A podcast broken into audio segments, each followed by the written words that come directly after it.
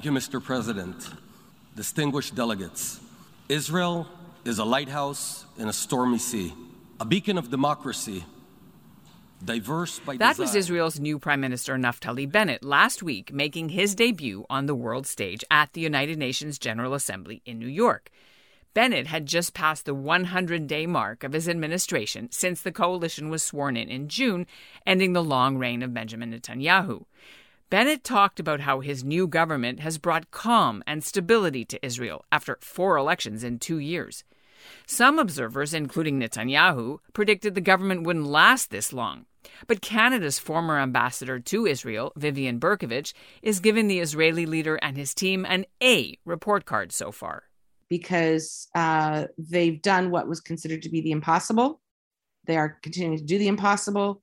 They're serious, they're motivated, they are as idealistic, I think, as a government can be in terms of understanding that they are there to serve the people and to get a job done and to restore some honor and dignity to the way government operates. I'm Ellin Bessner, and this is what Jewish Canada sounds like for Wednesday, October 6th, 2021.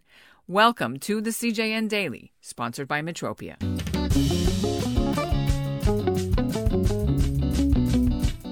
Vivian Bercovici was a Toronto lawyer and proudly pro Israel when Stephen Harper appointed her as Canada's ambassador to Tel Aviv in 2014. She was let go over two years later when Justin Trudeau became Prime Minister. She's remained in Israel, taken out Israeli citizenship, and she's been busy. She's a sought after speaker, she's writing a book, and she's launching a new English language media platform. Plus, she consults, she's on the boards of several companies, she did settle her lawsuit against the Liberal government for firing her, but there's the non disclosure agreement in place, so she doesn't talk about it. She is, though, still pursuing a complaint with CBC's ombudsman about the network's coverage of her private business interests. Bercovici flew to Toronto to visit her family, and coming up, we'll hear from her about why the Bennett government has passed several key tests Canada's relationship with Israel, the Trudeau funding of UNRWA, Arab crime, Biden's Iron Dome bill, COVID, and Iran. But first, here's what's making news elsewhere in Canada right now. I'm Ariel Fisher in Michigan, and this is what Jewish Canada sounds like. There's a new exhibit open called Periphery, both online and at the Prosserman Jewish Community Center in Toronto. And you should look at it because it showcases the diversity of the Jewish community. It's done partly through a series of portraits of Jews of all backgrounds, ethnicities, and sexual orientation, but it also has a documentary that showcases interviews with 12 people, including some prominent names such as Devyani Saltzman, whose grandfather was weatherman Percy Saltzman, and her mother is the filmmaker Deepa Mehta. And you'll also hear interviews with Nobu Adilman. He's the son of Sid Adilman. Nobu is in the film world too, and he's founded Choir, Choir, Choir. The show was put together by the No Silence on Race organization and the Ontario Jewish Archives. Armed with her two COVID vaccines and her third booster shot, Vivian Bercovici is spending time decompressing in Canada from the pressure cooker that she calls life in Israel. And she joins me now. Um, so, you know, we've got a report card to, to give. Um, what has the new Israeli government had to face in the last four months, the major tests that they've had to face? Should we list a couple?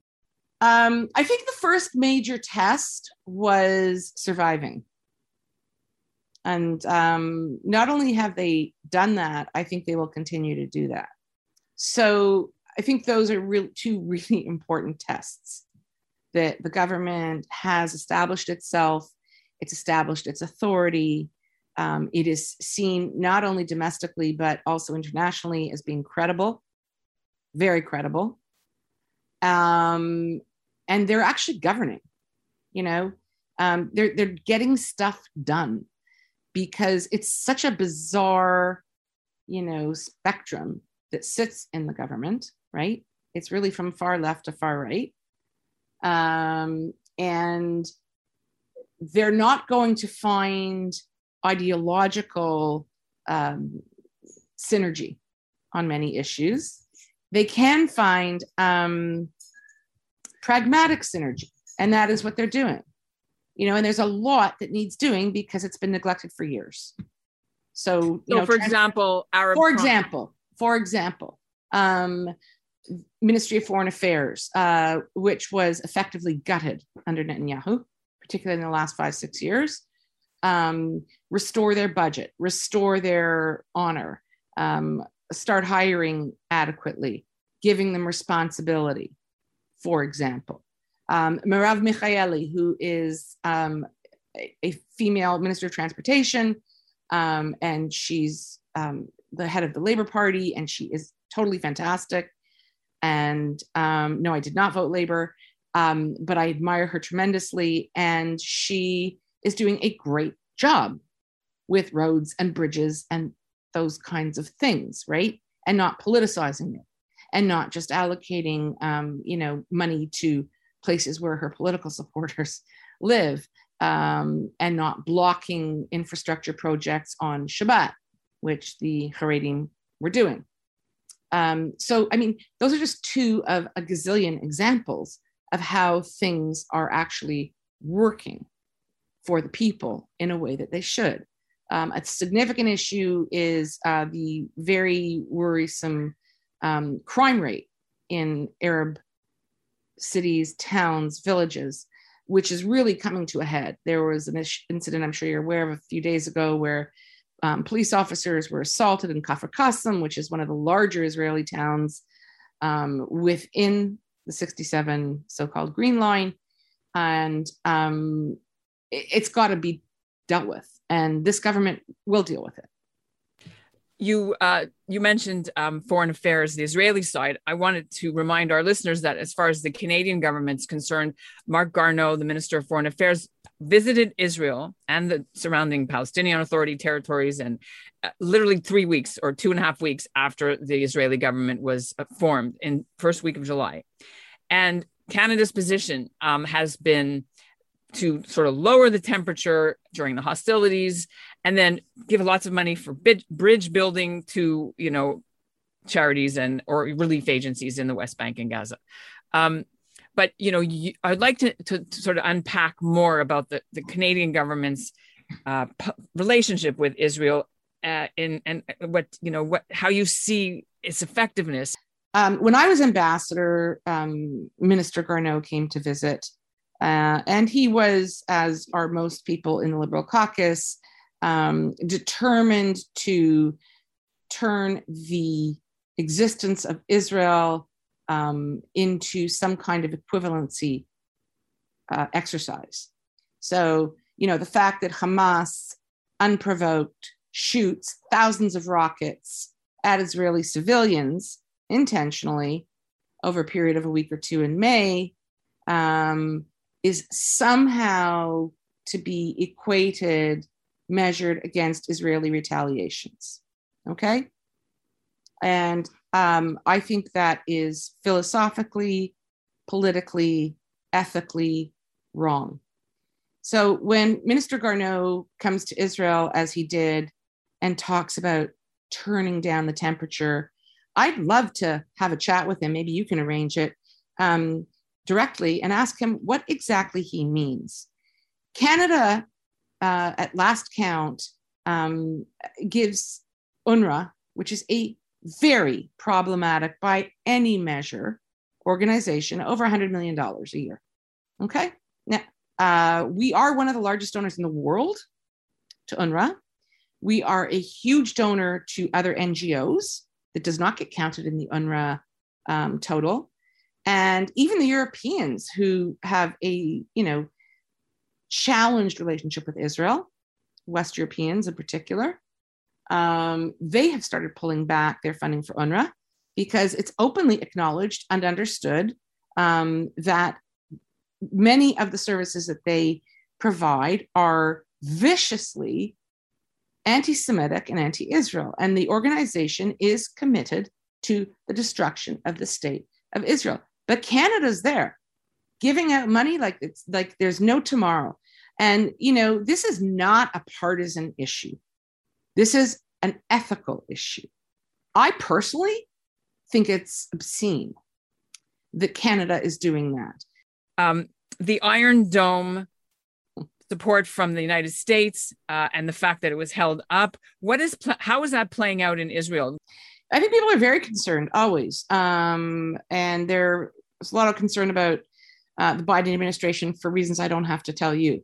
Um, but for Israel, um, the more radical wing of the Democratic Party is a big concern. Absolutely. And so a lot of what went on with this, you know, Iron Dome funding, in my view, was theater, but it was very powerful theater. Um, and I'm be I'd be astonished if Israel is not working on um, its own capability to produce the batteries. It's Israel's technology, right? The Iron Dome and batteries are Israel's technology. So if this kind of stuff is going to continue in the United States, Israel is going to have to develop a domestic capability to manufacture batteries, period. Right. Which brings me to the four letter word that starts with an I is Iran. What keeps you up at night? Personally, and I think many Israelis would agree with this, I'm much more concerned with Hezbollah in the north, um, in Syria, and um, in Lebanon. It's it, they are in effect Iran. Okay, we're dealing with Iran up there. They're a fierce fighting force, and they're right on our doorstep. So um, that that the there are hundreds of thousands of uh, very accurate missiles um, hidden underground in Lebanon that can hit Israeli targets with precision. Um, and, and we know that. That scares me and worries me a lot more than Iran's nuclear capability. Well, the IDF spokespeople and IDF generals have, and even Bennett have been saying at the United Nations just a few days ago, last week, yeah. that you know there's a, a, a proxy war already. We're ready. We're going to be making plans to hit back in the north uh, of our borders. What what are you hearing about that? There's uh, I was up north a few times in the last few months. There's a lot going on up there. You know, it's always kind of it's it's bristling. You can feel it. You can feel it when you're up there. You see the activity. You see troops. Um, you feel the tension. You can feel it. But it's no secret that that is the that is the most significant military threat to Israel now is Hezbollah. So, report card on the Bennett government. It's four months. Give it a letter. So far, so good. You were very complimentary earlier. Let's give it a letter and end it there. I'm going with A. We were in the we were in the we were in the trough. All right. I felt personally that this was probably the most important election um, in Israel since 1948. We were at a juncture where it was a really serious fork.